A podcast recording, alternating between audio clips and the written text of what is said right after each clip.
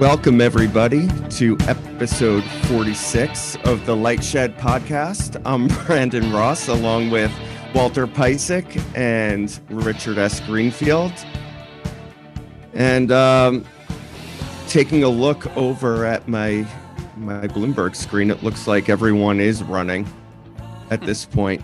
Um, Q's down another percent or so today. It's been a legacy pretty, media though is pretty been a ship, been a pretty bloody week um, for for tech especially. I guess inflation is now a thing. The COVID trade is over, and um, and uh, as a result, as a result, I know you're happy, Rich, because Fubo is down uh, another twelve percent today and is at twenty eight. So I know even if you're losing money in your personal account, you're a happy guy. Yeah, it, it is sort of it is uh, staggering though that some of these value names that did not participate for a long time, you know, seeing Viacom now, you know, sort of 73, you know, all-time high, Discovery 53, uh, sorry, 64 on the on the A's all-time high. I mean, if you would have said to me that media companies given all of the changes in viewership and cord cutting would be hitting all literally all-time highs in the midst of this, I never would have believed it 6 months ago. It's just, Yeah, and- um, amazing. If we think about what post pandemic life is going to be like, it doesn't seem to me that even as these companies launch streaming services, um, they're going to be a real beneficiary. In fact, because of the changes that took place in COVID, um, whether it's shift to the larger streaming platforms, Netflix, Disney Plus, the additional um, shift into video games platforms like Roblox, you would you would think that these companies would be on their ass as the amount of time that we're going to free time we're going to have uh, is going to go away pretty soon, or hopefully. It, just feels like you just mentioned. Is it just streaming. false if false optimism on streaming and the I guess maybe the idea that everyone can tell the same story as Disney Plus with the same outcome. But we've discussed it numerous times and streaming is hard. It takes a lot of content and differentiated content um, to grow subscribers past a, a certain. And um, I I think things will right size when that realization happens. And also, uh, we see what the linear ecosystem looks like post COVID. It's going to be very interesting. I mean, I think you're going to see a lot of, you know, quote unquote reset in expectations. It's easy to add subs. You come out, you start promoting things really aggressively, people try things out. Uh, There was a slide that Antenna Analytics posted this week that I think got circulated in Recode. And it was something to the effect of like 50% of subscribers to CBS All Access that signed up in like January last year were still subscribers. Like there's a lot of churn that kicks in. And so mi- minimizing churn is going to be a real challenge for all of these companies. It's easy to add subs. It's much harder to keep subs. And, and I think that's going to be the real story, especially as more of these services are competing for your time and attention. You know, like Walt signed up for Peacock, for, for um, Premier League. All of these things are competing for wallet share. And it, it'll be interesting as shows end or, you know, certain sports end. Do you stick around all year or do you just sort of swap in and out of these services? I think that's going to be a hot topic later in 21. man technology is also hard, as evidenced by last week's Viacom Analyst Day and their their failures in streaming this uh, the Super Bowl. So I guess we'll just see how it goes. But you know, talking about the other aspect of rotation, Brandon, we've got a big stock going public that's going to take dollars away from, you know, potentially some of the media stocks this week, which is Roblox going public middle of next week. Yeah, I think it will direct list on Wednesday. And they did an analyst day last Friday, I think, after we've actually recorded uh, the podcast and gave a really compelling um, vision of a two sided marketplace with really two interconnected flywheels one on the um, supply side for content creation and and one on the demand side where it's become a very social platform. And uh, as we're even engaging, away from the games itself. Yeah, well, I, I if you want to call them games, like some of them are objective based games, but there's just a millions of experiences on there or thousands where people are just hanging out, spending time together, and maybe they're quote doing shit together um, right. but it may not be highly competitive objective based it could be more like the invest and express games that we saw at a zynga um, in in farmville only highly social versions where you're in virtual space with others I, well, I thought when they were at the analyst day or virtual analyst day, I should say, when they were showing off like just hanging out in ancient Rome and you could just be there with your friends. Like I think there's something to sort of that aggregating at you know in locations and places that is that was really interesting. Like I didn't realize that you could do that inside of Roblox. Versus- well, you can't really do that yet, but I think they were give uh, or maybe barely, but they were giving you a glimpse of the future and as the platform is built out with you know, more photorealism attached to it, and developers are incentivized to make bigger and better experiences, they're showing you what's possible. And it's going to move from these sort of you know, simplistic games to something much bigger over time. Should we go to slide number one? Um, I know we're all waiting for uh, WandaVision's final episode, or I know Walt is for today, certainly for tonight. I assume you watch tonight. Yeah, we watch like most people, um, week to week, episodic. So yeah, this just, is the this is the big finale. I'm trying to avoid any spoilers on Twitter. You know, I've been tweeting about this. We we were negative about it the first couple of episodes, then we were very positive about it. That wasn't enough though, Rich. You didn't you obviously ignored the positive tweets from the third and the fourth episode. You waited to the the seventh episode yep. before you decided to watch it. Um, so I appreciate sure. that. But I'm um it's not surprising that you would like content that I said would be good. Uh, you know, as a reminder to our um to our listeners, I did predict that Captain Marvel would top Star Wars. Um, I think it was two years ago, grossing over a billion dollars um, in that year. So you also liked Lupin, which I loved, and I watched because you told me to watch it. I love that five episode series, and there's a there's a, another five episodes coming. I just hope Disney Plus can accelerate some of their other content because it's obviously been a great weekly event um, for our family, as it has been for many people. So um, we'll see what else Disney Disney can come up with to to feed that that engine of Star Wars or Marvel content? Well, content that is leaving the traditional ecosystem is Thursday Night Football. Uh, our first slide is this is scoop from Joe Flint at the Wall Street Journal. Uh, Amazon is in talks to carry many NFL games exclusively on Prime Video, and so um, you know we've been. W- this was our sort of one of our key predictions for 21 is that Amazon had to step in and the viewpoint was if you're the NFL, first of all, you've got the networks, none of them are making money on Thursday night. Uh, it wasn't helping them because they whether it was NBC and CBS beforehand or most recently Fox, they had other packages that were driving their fees from distributors. Thursday wasn't helping and they were losing money on the ad sales. And so now I think what's interesting is at least if the report is right, Amazon stepping in and I think they I think Fox spends like $660 million a year.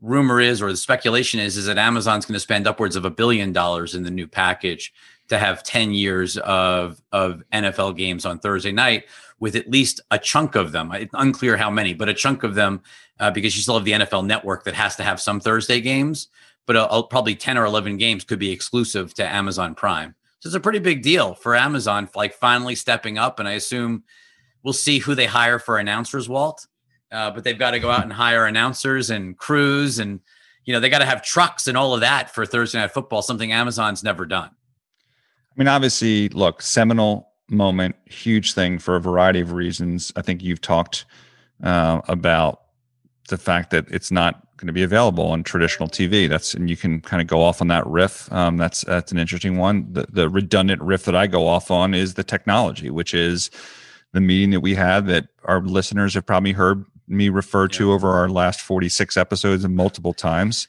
about how the NFL was concerned about how any streaming platform um, would technologically be able to handle the number of simultaneous viewers for a national single game. Now, you could some people could argue that Thursday night games are crap, but I think that's a that's a uh, tired trope, if that's the right word. The reality was Thursday night games were really fucking good um, in this past season. The NFL yeah, they makes did, they did better. the NFL has has has good products. So I think it's you know what, what i'm sure you and brandon can kind of riff off of the the relevance to how it's killing television which i for one can't wait to get off of DirecTV and cut my sunday ticket so i can't wait till that happens you don't So, even use your soon. DirecTV. You're always trying to use the the individual apps. Anyway, right except you're always like, I'm in the NBC app. I'm in the CBS app. I That's think you do it just to fucking torture yourself. Just so you can you can open it up, be frustrated, and have something to tweet about. I mean, everyone knows the benefit of of apps that work well and the flexibility of having better the better TVs. But first of all, when you're going to get a better TV, you're you're you will move to an app. But the bigger problem is, Brandon, is that um, which again, sorry to be redundant, yeah. but like DirecTV since AT and T bought DirecTV. Um, they've put like nothing into the technology. It's it's it's complete garbage compared to to where it was relative to the competition years ago. Um, customer service has been bad. So, I mean, now they're, we all know they're spinning that out. I don't know if that's going to change things under Bill Morrow, the decider, but, um, you know, it's, it's, you know, it, it is, it is, I guess, is we are moving to that world. So anyway, so you guys can now talk about, Yeah, um, No, no, just, no, I- I'm actually I think less- it's it's significant that a tech platform is making a real investment, a what ten figure investment probably in sports rights. But it's see, it does seem like Amazon is the only one that was bidding here, and the only one of the tech platforms that seems really serious about getting in um, involved in in buying high priced sports rights. And It's a, it's a, it's we- a start though. No, Like, you gotta start it, somewhere. It, it, no, it absolutely so is. what, but what happened to Apple then? Uh, didn't we uh, uh, suspect that they may be active in the bidding? Why weren't they? Well, Not not of for all- this Sunday ticket is is uh, something that makes a little more sense because it fits well with a channel store or an app store, Mhm. merchandised as uh, Can we a shift gears? buy. Can we shift gears? Let's talk about the other crazy part about this. This is supposedly an 11 year deal. Yeah, that is 11 nuts. 11 years. Is CBS going to exist in 11 years? Is Fox going to exist in 11 years? What does TV look like in 11? I mean, 20? What do the change 30 of control provisions look like in these I? I have no idea. I'm just saying, like, it's sort of mind boggling to think about, like, how many people are going to have a TV subscription? Forget about in two or three years, but like in 10 years, how, like, who's subscribing to Charter Video in 10 years? I'm just sort they of are like, broad- they are broadcast networks, so over the uh, over the, over the air. Forget over the top.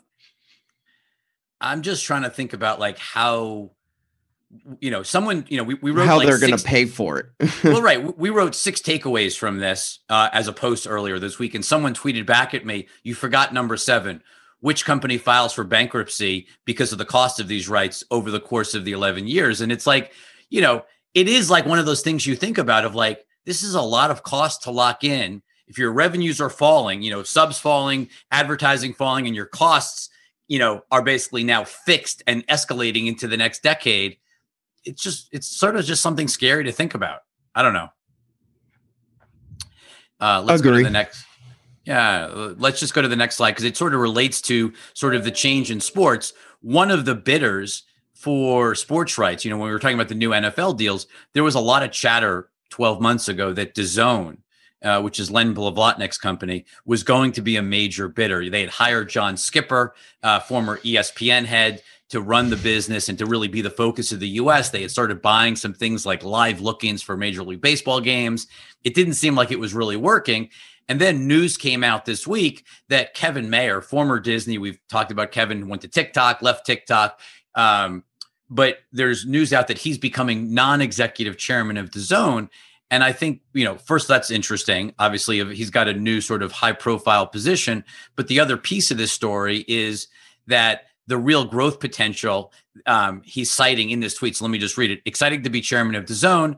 No doubt the future of sports and entertainment is in streaming. And I think there's real growth potential in European and Asian markets, especially for sports. And so he's clearly signaling a shift here that the US is not the focus of DAZN. And so for everyone, you know, Brandon, you were asking no other digital player bidding on NFL rights uh, other than Amazon clearly DAZN is not one of those bidders, was not one of those bidders, and is not going to be bidding for other sports rights. I think that's pretty interesting in and of itself.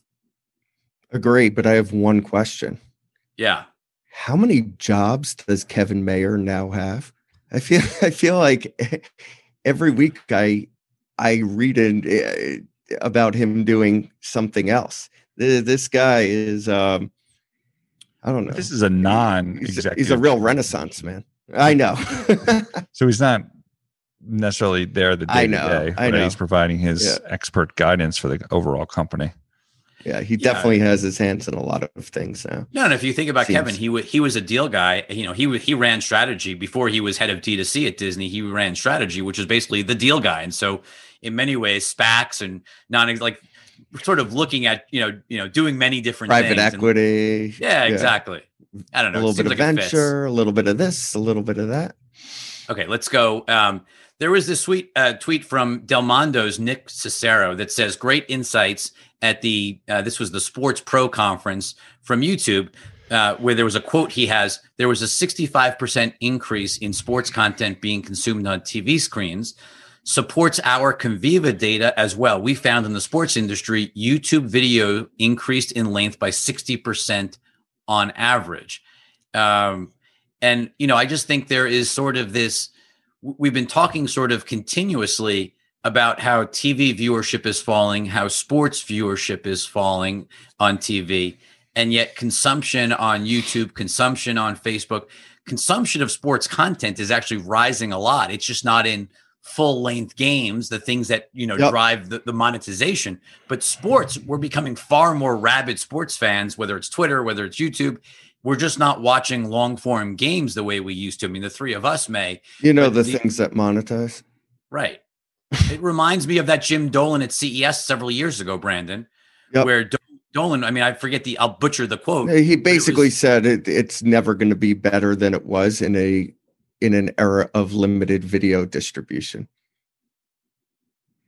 And now that you have kind of now now that you can get this content everywhere in pieces even, you're never going to monetize the same way. Yeah. Still everyone keeps buying still the league the leagues have to embrace um, these platforms though because otherwise they will become irrelevant fully irrelevant to consumers. So it's better to stay in Leagues front of them and become and fully fig- irrelevant. Yeah, yeah, and figure out monetization the best you can rather than trying to stick to the you know uh, the legacy way only and fade into the background. That's a problem that Major League Baseball really has had as opposed to the NF I said the MB I almost said NFT, but um, well, the NBA has. And look, the NBA continues to be experimental. NBA Top Shots has become a phenomenon um, over the last couple of weeks. Yeah, figuring out yeah new ways to make money, embracing new technologies, um, as opposed to just sitting there with their their head in the sand. Maybe we so. can get to partial ownership, and everybody can own a piece of uh, the Sixers, Brandon. Maybe the Sixers will one day be on the block. The, will one day yeah. be on the blockchain. But let me just call an audible for a second. So NFL rights going up dramatically does this mean NHL rights get killed? Does this mean, I mean, who should be worried about this, you think? Um, excuse me? Well, like if if NFL rights are going up as high as they just went up, you know, over a hundred percent, even Thursday night. Oh, I see. I, I, I see. I see what you're saying. Like, what are the second order of effects? Of yeah, that? yeah, and, and we and we've talked about it. Now this stretches the budgets for um, those traditional media companies. And if streaming doesn't come through in a big way for them, then there's going to be serious margin compression there, which means that they're going to have less dollars available to spend on other content. and some of that other content is other sports rights and it it'll be interesting to see exactly where the NHL shakes out when they complete their deals um uh right. I don't know. There was actually something in the press today about ESPN Plus being a part of it. So like, I think, think, the NHL think deal Fox, will come soon. Do you think Fox moving away from Thursday night is good for WWE or bad for WWE? I mean, it frees up dollars, but it yeah, also for, no. It, it I any any place where you're freeing up dollars is is good for the others um, who uh, who are selling content. Um, however, they did while they got rid of Thursday night, they still, in aggregate, um, increased their overall expenditure. Right. Because Sunday went up so much. So, so much. that's that's something to keep in mind. So there's news out of DraftKings. Today we announced a strategic agreement with Dish to bring our sportsbook and daily fantasy experiences directly to Dish customers nationwide, beginning with a first of its kind DraftKings app integration on the Dish TV Hopper platform. And we were told it actually went live this week. So you can literally click um, you, will actually be able to to literally place a bet, or sorry, not place a bet. You'll be able to signal a bet with the with Dish's Hopper, and it sends a text message to your cell phone where you can then instantly, I guess, go right into the the DraftKings app. The Hopper. The Hopper. So you're just remember that sending a message, so you still have to do everything on your phone.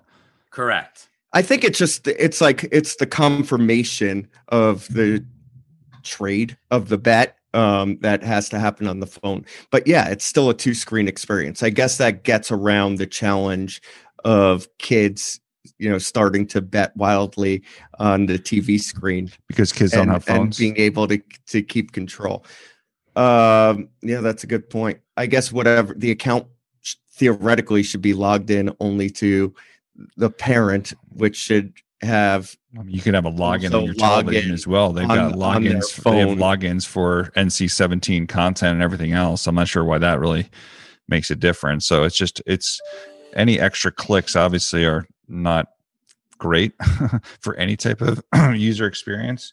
Agree. Um, and I think as Portnoy was kind of railing off um, on one of his DTTG things, it seemed just kind of silly. Like if you're betting on your phone, like why does it really matter if it's on your screen? But okay, whatever. Well, no, I, I was actually going to say, Walt, I agree with you. Like this, just this was tried early on. There was a there was a platform um, you may remember it was called Skybet. It was the early sort of integration, and you could actually on the Sky set top box in the UK. FanDuel, I think, partnered with them, or I forget who the partner was, but there was basically the ability to bet directly off of Sky's platform in the UK, and it didn't really work. Like, I mean, it just wasn't really used. And it's like, what's the advantage of betting on your TV when you're who is not sitting with their phone in front of them, looking at stats or whatever it is? Like you're living on your phone it just doesn't make a lot of well, sense. and also, the bigger challenge is what they're referencing, just by the description of it, is in-game betting, and in-game betting to a certain extent relies on a certain number, a certain amount of latency. So now you're adding a step in the latency of your betting, on top of the fact that Good if point, you actually well. are using Sling or Fubo or whatever, those those streams are materially behind um, so let's go back to my Super Bowl experience where the CBS Access app was trash and crashed. Um, so I did have my DirecTV in a different room, but then I had them both going as I'm trying to figure it up and get my my YouTube TV subscription. But there's a material lag in any type of streaming service versus what's on your television. That now you're going to add an additional step of sending something to your phone and then completing the bet on the phone. Like I, that's just yeah there, there's just going to be massive limitations to the integration of streaming content and and placing bets it what sounds like people that have actually haven't it, bet live betting and understand mm-hmm. exactly what is valuable and interesting. First of all, first of all, you guys are right. The most interesting part about this for draft, but uh, this is also a build, but it's a building block for something yeah. that could occur I, in the future when technology becomes I actually, better. Whether it's 5G, is- I don't know that your space, Walt, whether it's 5G or or whatever may help enable it. The thing, here's the thing edge, about 5G. Like, look, I don't know. It, it sounds good to talk about 5G and low latency. Yeah. the, the, the, the difference in latency we're talking about 30 milliseconds versus, let's say, three milliseconds. So your fiber Fios connection versus your cell phone. Like, on one hand, I can rip into what which I just did the the latency in streaming, where you're talking like fucking minutes, right? Versus like 30 milliseconds versus three milliseconds. That's really not going to make that much of a difference in a live betting experience. So the 5G aspect of it, it will sound good. I'm sure companies like T-Mobile will market the shit out of that in terms of why it's better for for for this particular application. But come on, like uh, that's Look, not going to make a difference. I, I, think this is two things, two reactions. One, great for DraftKings, free promotion on Dish set top boxes. Like seems like a no brainer just to bring in customers from a customer acquisition standpoint. So even if it's not heavily used, certainly not bad for the brand. The crazy part about this whole thing is this is literally what broke Fubo because Fubo's whole story is like we're going to do this. This is going to be unique to us. So this this thing that nobody really thinks people are actually going to use and seems sort of clunky to your point in terms of a two screen experience with latency but this is what people finally like looked at for Fubo and said, "This is why we're going to sell the stock." It's through their ironic. through their grand acquisitions, which right. it, it, turns out that Balto acquisition it, came out in the financials yeah. was for forty four thousand or forty two thousand dollars. 45 45,000. Okay, whatever it was. And it what did the market cap go up on the day of that acquisition? Yeah. Yeah, the market sell off may have had something to do with it the, as well this week. I mean, no, no, no. I, I no, I, I, I understand. All of it into DraftKings no, and, no, no, no, no, earnings. No, for, no uh, not even talking about the sell off in Fubo. Right but just pointing out that the acquisition, no, one of the principal acquisitions they made to enable this was for forty-four thousand dollars, which indicates. Yeah, I mean, that's look, that's just a validation a team of, that no one gave a shit about.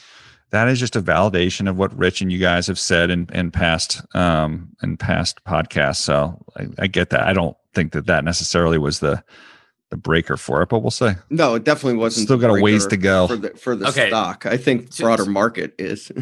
Walt, lead us through this. This is this is one of my favorites of the week by far.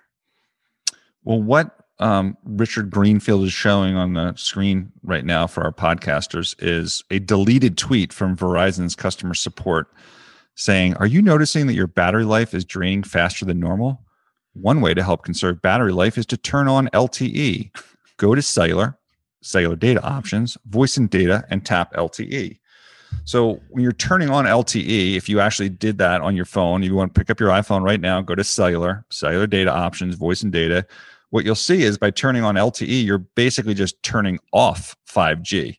So obviously, this is just a really bad look for Verizon to be telling their customers to turn off the thing that's been their big marketing push that that their CEO got on stage with st- got on on stage with uh, Steve Jobs. Steve Jobs, Jesus, got on stage with Tim Cook. Oh my God, was that a? We're doing okay.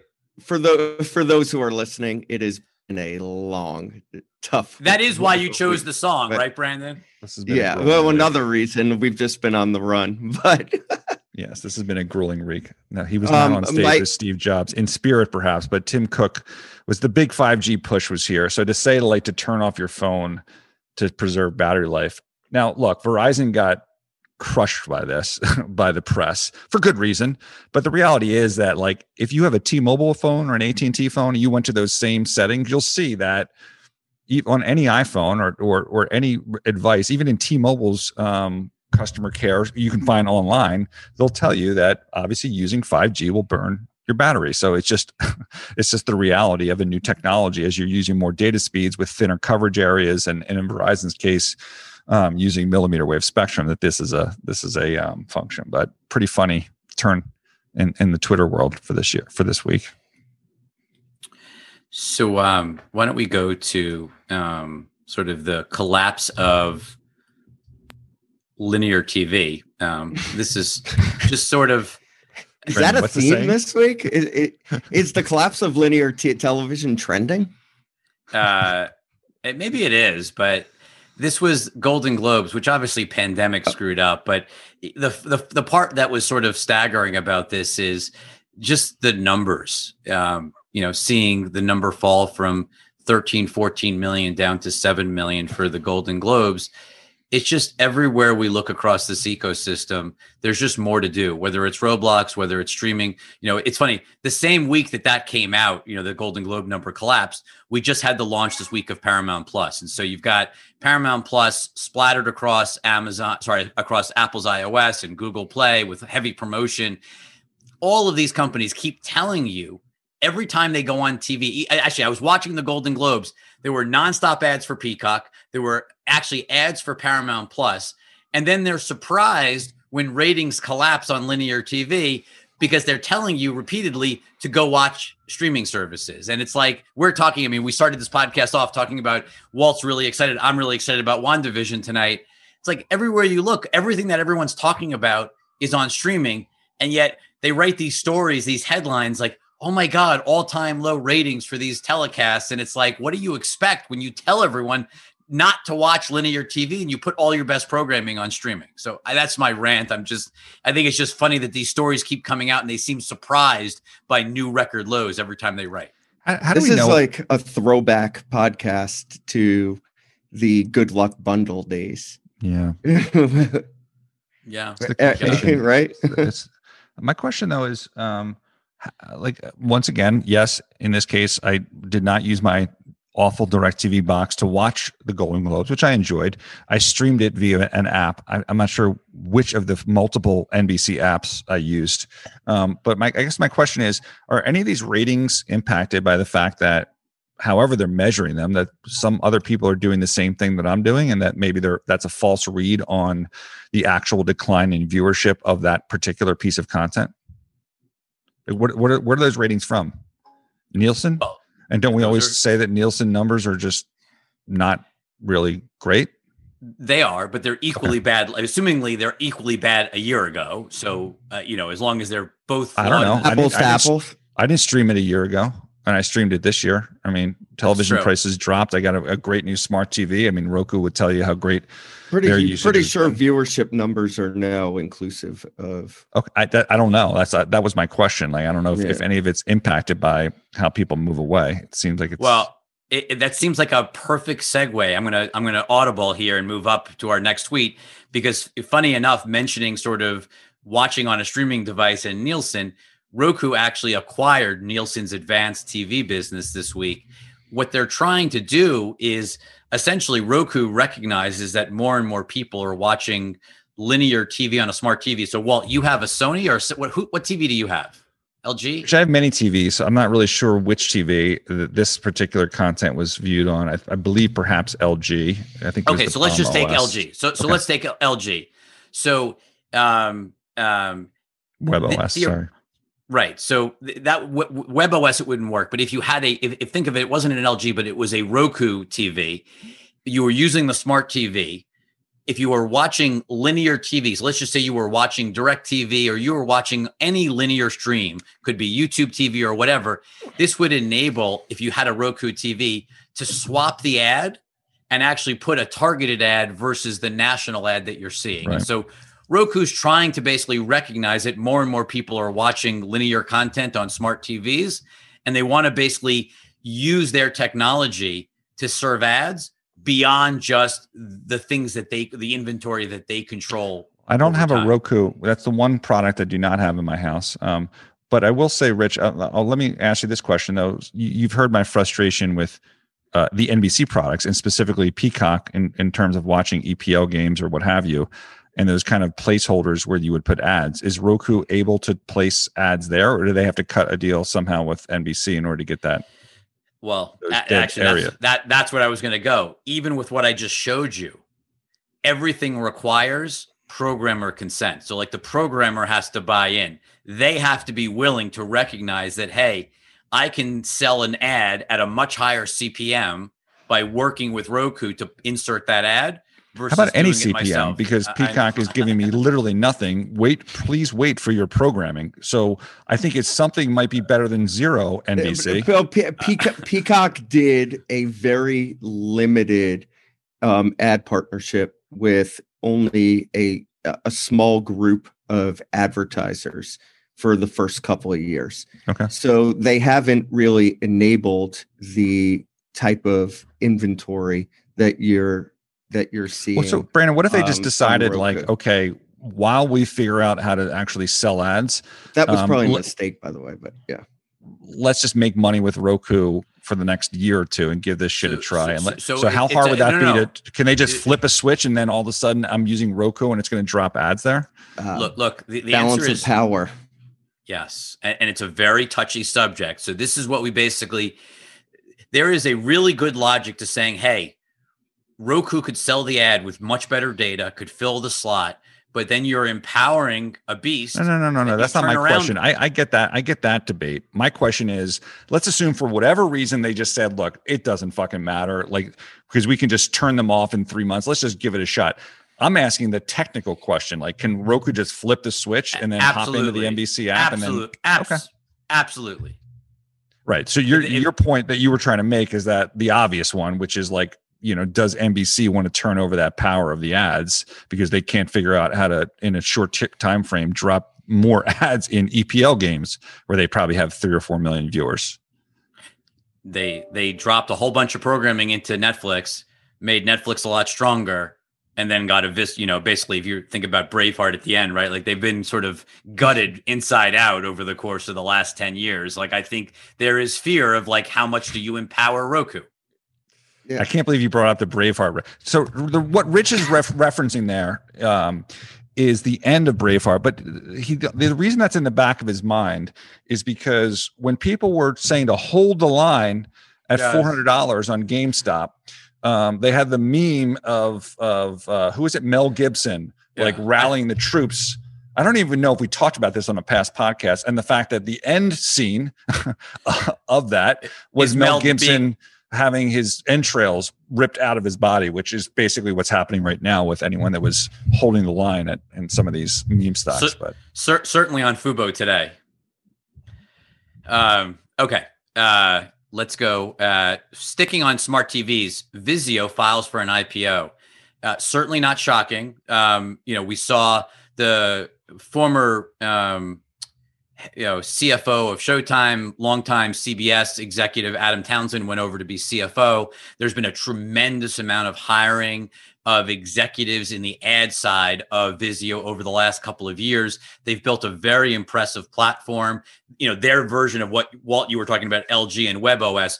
Vizio has their own smart TV platform for apps and they have, you know, reported 12.2 million streaming accounts. Roku has 55 million, I think, Brandon, something like that, and has a 50 plus billion dollar valuation. So I think it makes a lot of sense that Vizio's going public, trying to take advantage of sort of the excitement over connected TVs. Yep. But they the can pitch piece- the, they can pitch this the same story as Roku that they Yep. own a television operating system. Yep. And they just happen to be a hardware company too, I guess. But you know, Right. So, so they you just sell have Sam- cheap TVs. Not- not- consum- I think Consumer guess Reports and a bunch of other hardware. places were pushing them as like having good TVs. So you have to. The risk is you have to continue to iterate and staying up with television technology and having a good picture as well as the software of having the good operating system. Ah, that's tough. I mean, that that's that's tough. Dual We'll, we'll see how that lasts. Yep. I mean, Roku, Roku is spent so much time building out their ad stack, um, but they're also trying to make the best uh, streaming devices. Right, and and Roku can can go into multiple hardware, but then again, you can make the flip argument, and I can't believe I'm making this analogy, but like Apple melded the two together of hardware and software, right? And obviously was very successful. I certainly don't think Vizio is going to be the next Apple of televisions. so, and you're and No, you're but- going if you're Vizio, you're going up against you know not only Roku embedded in TVs, a separate box, but also Android, which is good, and you know maybe WebOS, which was a great device um, operating system. It hasn't been as good, at least in my experience, on, on the television. And Apple, by the way. Well, but the only thing I was going to add is the one I thing that I- I I've was- sort of been yeah, go ahead. surprised about. Well, I was just going to say where I've been wrong for sure. We look at, you know, Brandon and I have been talking sort of ad nauseum about how we think the Google TV interface is the best and the best device.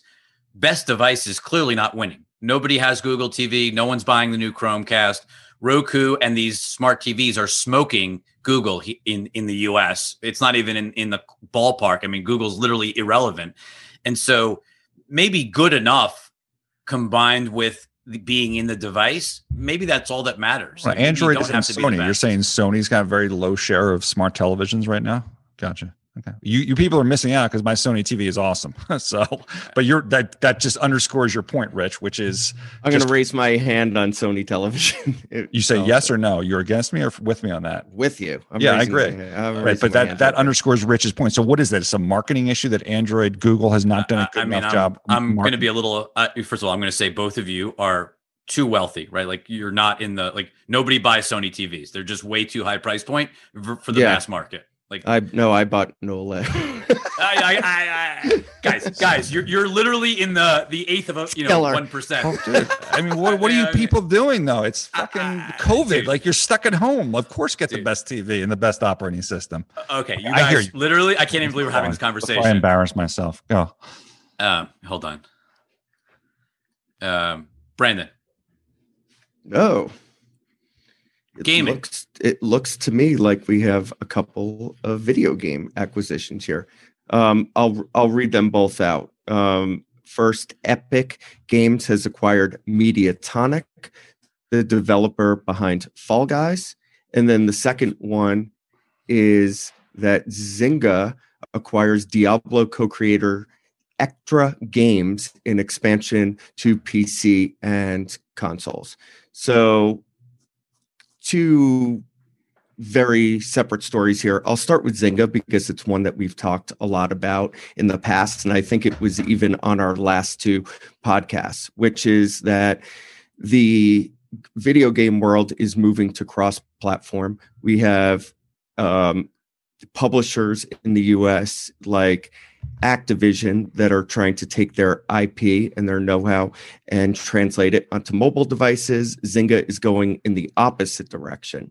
But as they move um, to crossplay off of just mobile, they're going to need to build much deeper experiences um, with really, you know, also better graphics to keep it simple. And they they got some of the know-how in that natural motion acquisition I don't know how many years ago. What was that? Like nine years ago, and we were like, "Why'd they buy Natural Motion in this game, CSR Racing?"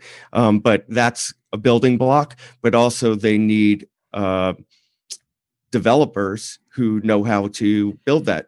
That but, but isn't it also and a simple an acquisition? But can I also just like say, like when you look at a game like Among Us, which is clearly cross-platform, yeah. people are playing on PC, yeah. they're playing on mobile. Like they're not. It's not a highly advanced game but obviously you need PC. I mean, PC is a critical part. I mean, people are definitely playing on PCs and they're playing on iPads and they're playing on phones, and it it, it feels like consumers are just more and more seeing that as table but, stakes.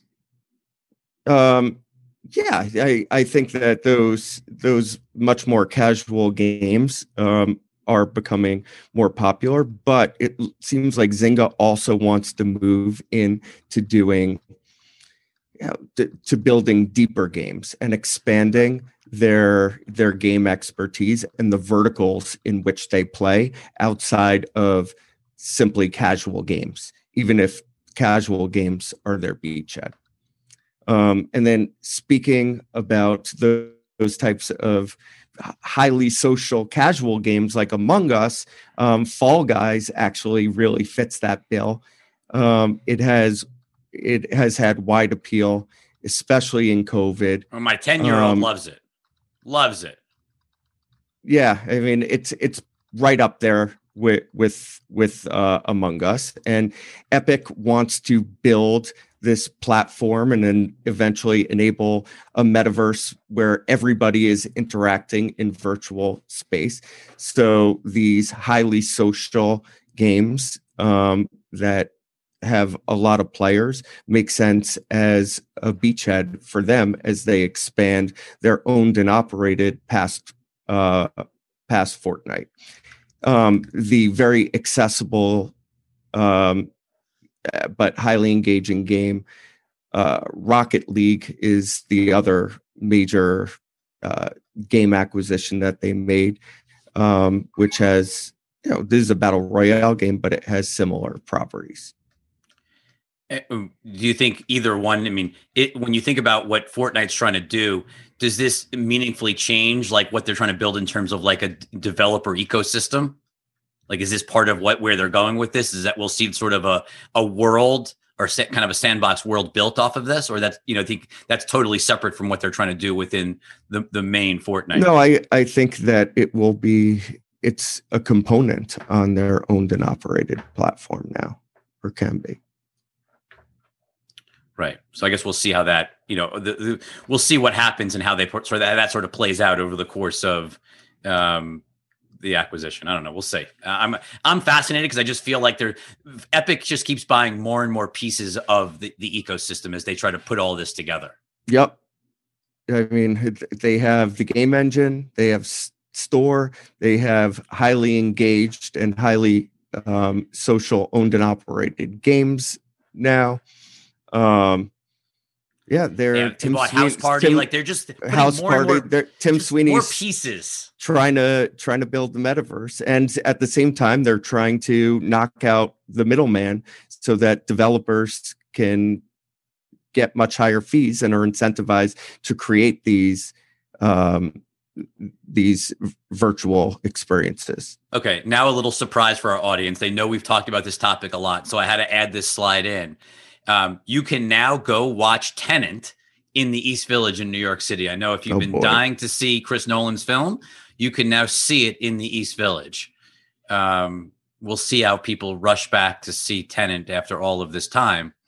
Uh, but it but it sort of plays into you know this concept of theaters are starting to open up and everyone's trying to figure out like what does this mean for the, the the movie theater business and what i think is interesting is you're seeing sort of a whole bunch of moves by the companies. And so I'll just read both of these.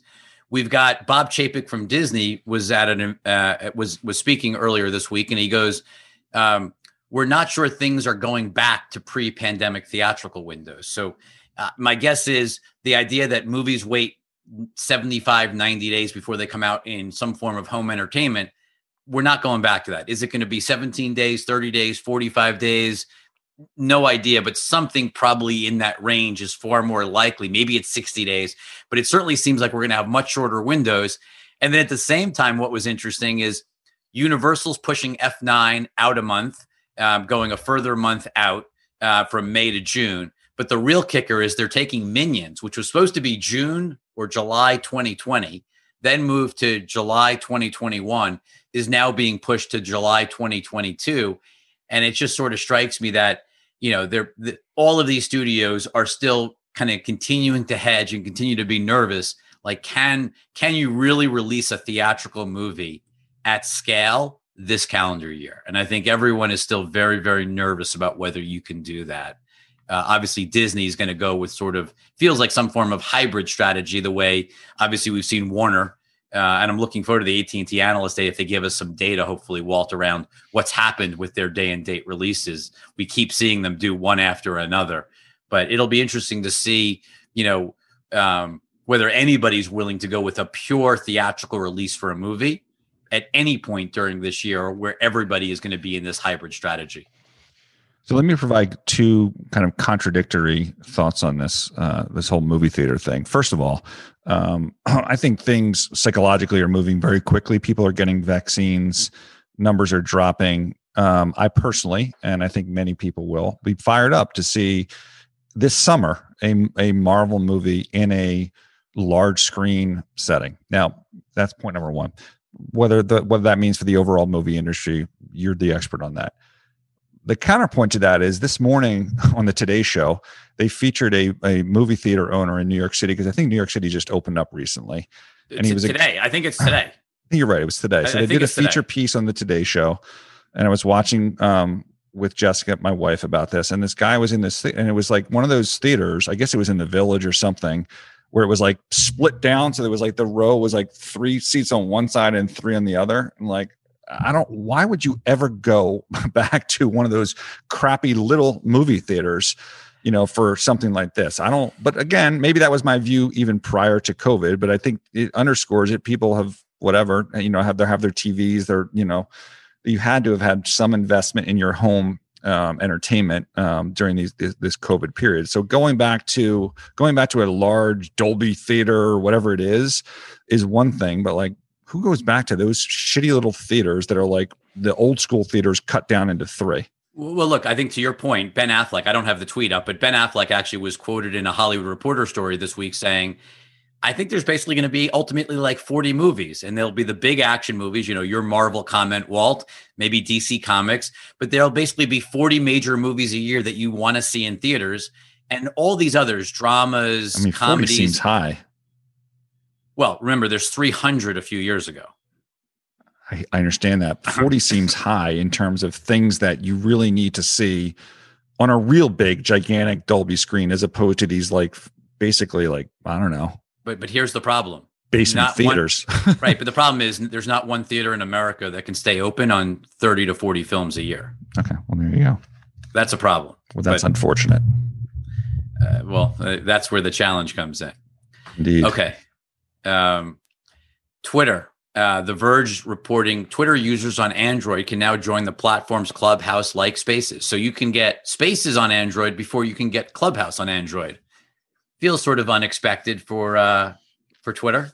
I think it makes I think it makes sense, right? Well, Because because Twitter already existed um, on Android, and this is an addendum to the Twitter platform. So it's not like they had to figure out um, how to bring an app across the various phones. But Brandon, you could you could you could say that about any number of iterations that you and I would say like, well, it's obvious that Twitter should be able to iterate that, and they haven't done that True. historically. but they are they are moving their ass. Applause. That is true. Yeah. right. Yeah, they're moving faster. And I mean, I'm sure. Look, Android is or Clubhouse is certainly coming to Android. I can't imagine they're not. Obviously, the challenge that we always hear with Android is it's not building for one platform; it's building for many builds and many different devices, and it's more complicated. But I'm sure it's happening. Uh, it is just strange that despite all of the excitement around Clubhouse, it is sort of odd that they still haven't begun the launch on Android yet. When are they coming to Windows phones? Is there still a Windows phone? Tizen? No Does idea. it still exist? No, it Should doesn't know exist. but I There's have no way. idea. There's no way they're still. I I would be shocked if they're still an Remember Android. that blue phone. Windows phone that I had? That that powder blue. I think Nokia made it. No, I do not. Uh, Brandon, walk us through this because I literally have read all of the stuff on this and I have no idea. So I, I need I need I your mean, help to, to read it and explain it to me. I mean, not that I'm exactly um, the crypto expert here, but um, I I will read the various tweets. Um, Read Square- Jack's first. The announcement. Yeah, I think we should read Jack. Square is acquiring a majority ownership stake in Tidal through a new joint venture, with the original artists becoming the second largest group of shareholders and Jay Z joining the Square board. Why would a music streaming company and a financial services company join forces? Question mark exclamation point um, threaded to it comes down to a simple idea finding new ways for artists to support their work new ideas are found at the intersections and we believe there's a compelling one between music and the economy making the economy work for artists is similar to what square has done for sellers So, so, so hold on, just pa- pause for a second yeah before you even go pause further. and then I'm- discuss no because i I'm ju- 'cause I'm I, read it let's let's think okay. about it but, but Ti- Tidal is not a music label. So if you owned or a management company, Yeah. Title's a music Like- streaming service that is just like Spotify, Apple Music, Amazon Music. They don't own Right. music or they don't own content. So I don't understand Right. at all. they're they're a they're a platform that has certain influential and a brand uh, that has certain influential owners um, that are managing it but the i the confusion is warranted because why would you buy a, a company that is a music access uh, platform when it Right. sounds like this deal is about reinvigorating ownership Yes. and and kind of turning back the clock to to figure out economics for artists before um streaming when Like they were was- much if- when they were much more lucrative like if this was Square buying Scooter And- Braun's management company, who controls artists or his you know portfolio of artists or mm-hmm. this was you know scooter braun buying you know uh, you mm-hmm. know, or, contra- or I don't know, or uh, sorry, Square partnering but, with but, but perhaps artists. perhaps there's a, the recognition that access is going to be um, a part of music, but that there's ways to supplement the access economy with ownership models that can be marketed out of that access funnel. And one of the could, key could ways give, give that, an explanation of that. Explain what that means.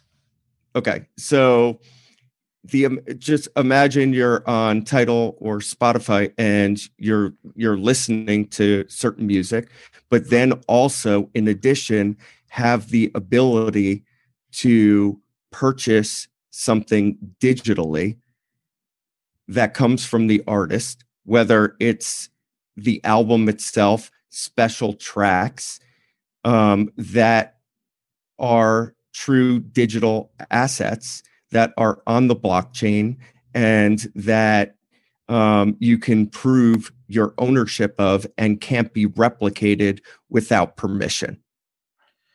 Um, so, as somebody who is passionate about an artist, I might want to own that thing, knowing that NFTs have seemed to have true value to people who want to flex um, ownership and that it so it it may be able to um, appreciate in value over time. Okay, and so then you want to tie so, that into what the other news is this week? Yeah.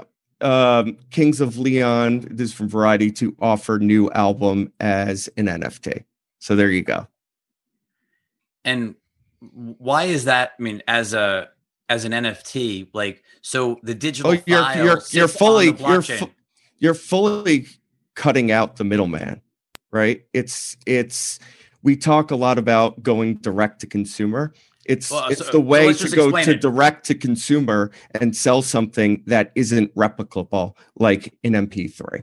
No, no, right. So right now, I would go to Amazon and I would buy the album. I don't think you I, would. I I don't.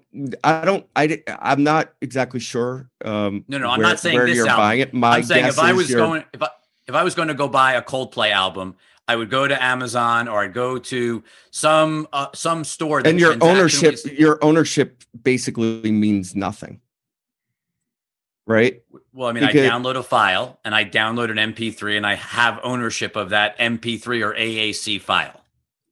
That's it. But no now one... I'm going to go, now I'm going to buy an NFT directly from the band, is the concept.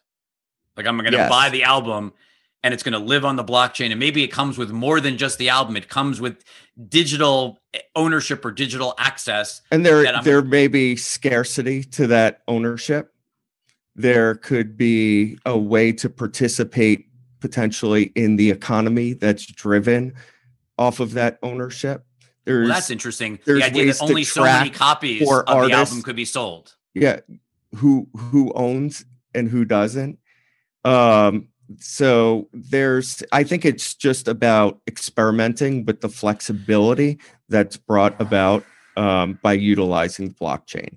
And NFTs have become, again, something that's a little more accessible and accepted lately, not just because of artists like Beeple, but really because I think of of NFT of um, NBA Top Shots. That's the second time I confuse NBA okay. and NFT of NBA Top Shots, um, where um, there is something tangible and relatable about that ownership because we collected baseball cards and they changed in value over time.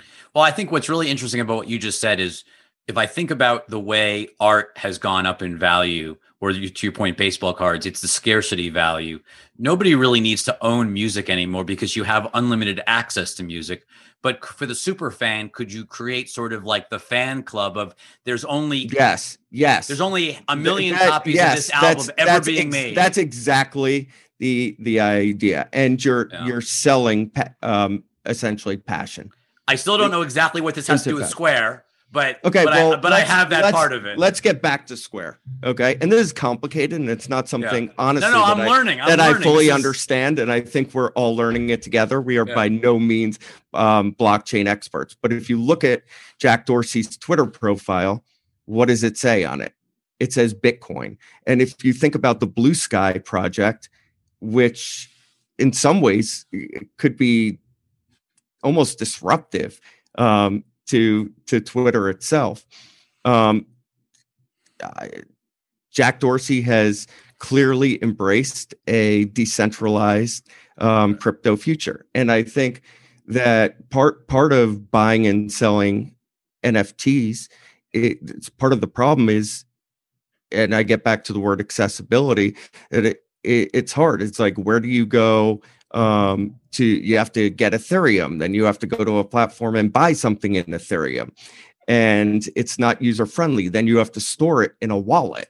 Um, Square, I think, wants to make that more seamless and easier for um, for the broader consumer. And I, music might be a good place to start because everybody listens to music and understands it. What did they pay for this? That is a very uneducated, by the way, um, point of view on what happened here. I, I, actually I don't know what the I don't know if do we know a price? I don't know if I saw a price anywhere for the. Well, if you were to guess, like an over under number, that would have to be disclosable. Um, and the reason I ask is because uh, four years ago, Sprint invested two hundred million dollars at a six hundred million dollar valuation. Mark just chimed in. It's 297. So that was a 50% lower than the valuation that Sprint invested in Tidal four years ago. That was a Marcelo deal, Marcelo Claure, um, from four years ago. But was this a cash deal or a stock deal? I don't know. Well, in, in Sprint's case, stock, it was a cash deal. A they, deal. At a time when they theoretically should have been investing in their at a time when they should have been investing in their net worth, they put two hundred dollars, two hundred million into Tidal. uh, let's go to our final slide of the week, Walt. I know you uh, feel sort of you were you were really interested in sort of the store topic. So, well, I saw this. Stores? I saw this tweet. Yes, from CNBC. Um, good scoop, I guess. Disney shuttering at least 20% of Disney stores as it shifts focus to e commerce. I don't really care about Disney stores, to be honest, but it was just a, a, reason for me to talk about how in 20, also in 2017, while Marcelo was spending $200 million on Tidal, um, Mike Sievert, then COO of T Mobile, wrote a, you know, I would almost call it like a, uh, who was that? That agent, that movie, and the agent, he wrote the memo about the change of the manifesto. Tom Cruise when Tom Cruise wrote that piece, then he got fired, and then he'd be you know be, anyway. So Sievert wrote this thing about um, basically the this you know how brick and mortar stores are still very important. And T-Mobile actually ramped up a lot of their store, the distribution by then. And then I think there's probably been some pullback post transaction with Sprint. And I think there's certainly signs that AT&T and Verizon are looking at reducing stores. So, I mean, I think this underscores kind of the post COVID world in terms of where people are going to be buying products. And thankfully, um, coming up, we have three big investor days. AT&T, Verizon, and T-Mobile are all having their investor days. Mike Sievert has promised to me on Twitter that he will be t- discussing this this this uh, uh, stuff with stores. Obviously, the bigger focus is going to be all the amount of money that Verizon spent on 5G. What is their strategy? And in T-Mobile's case, maybe they talk about distribution. They're also probably going to talk about but, but, 5G. But can I just can I just pause you for a second? Because early in the pandemic, I remember one of the things that you were writing about and talking about was the high percentage of phones that were basically acquired in stores versus online. Right, it's eighty percent. So, the, so the theory is like, is that changing?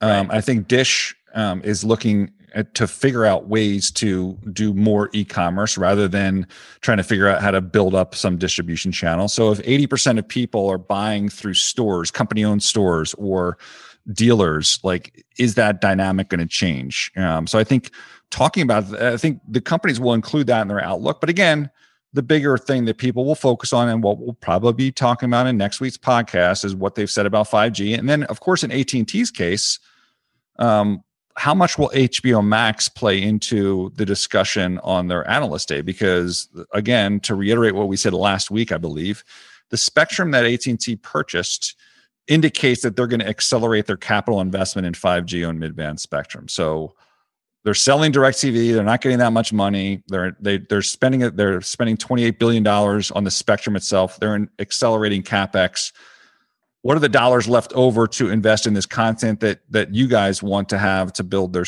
their subscriber services? And will that be addressed at an investor day right? An investor day should be what your overall company's doing while your two peers are going to be focused primarily on what they're doing on 5g well, well and on top of that the other piece of this walt is jason kilar i did it right was asked uh, at an analyst um, or investor conference uh, sort of about turner and he sort of just shifted quickly to talking about HBO Max. And it's like, is Turner like why do they own Turner? Like, does Turner even matter? Is Turner for sale? With you know, why not monetize Turner and harvest cash out of selling it to somebody else or merging it with somebody else? Or is Turner just basically being, you know, you know, I want to say from an operational gut the operations, harvest cash out of it, Run and redeploy it. Into, yeah. It yeah, seems I mean, well, one or the other. But I think I think to me the bias, the cultural bias at T would be sell, monetize, don't don't um, milk the cash flow of that asset. Figure out a strategic way um, to get rid of all that stuff, so they can focus basically on two things: building the 5G network and continuing to generate cash flow there, and driving getting the content that they need to drive the HBO Max subscribers as high as they can. Period. If you if if if all you care about is HBO Max globally and it sounds like that's the only thing that they care about on the Warner Media side, then Turner, cable networks, the decline of viewership and all of that crap is a complete distraction. So they were very quick, well, slow and quick, meaning that for for a long time we heard about DirecTV and get rid of it. Like soon after C-band auction, boom, done with yep. Apollo, I guess. Um, I don't know. If, are they going to be ready to do, say anything about Turner? Because, like, again, these are critical questions that AT and T should be addressing. You know, at their investor day coming up this week, and Verizon's got their own questions, and T-Mobile has their own questions as well. So, it should be a, should be a fun week uh, upcoming. Another grueling one, perhaps. Maybe not as grueling as this past week, but um, well, I don't know. We had a week two weeks ago where we had five analyst days in five days. You've got three in five days it's like analyst. I mean, maybe because it's virtual, it's just easier to put on analyst days. But I feel like we've had more analyst days. It's crazy. La- nuts. Not, we've never seen anything like it before. Analyst we, days were few and far between. We went from earnings to analyst days to conference season, back to analyst days. It's never ending, boys. Oh, we got play out music? Oh. Is this um is this Timberlake? The NSYNC. a, re- a, return, a return to the 90s. He's he's he's a featured actor on some show that I just saw pushed to me on like he plays a a role what of like show? a single dad or something like that. That looked good. I may I may put that on the watch list for this weekend and report back for next week. I'm a Timberlake fan, I'll be honest. And I actually like Bieber as well. Like Bieber can yeah, that's right. Bieber Do you like Timberlake as part of NSYNC or solo better? Um, I like him better solo. Um, but you know, whatever, it's fine. Bye bye. bye everyone. Crank it.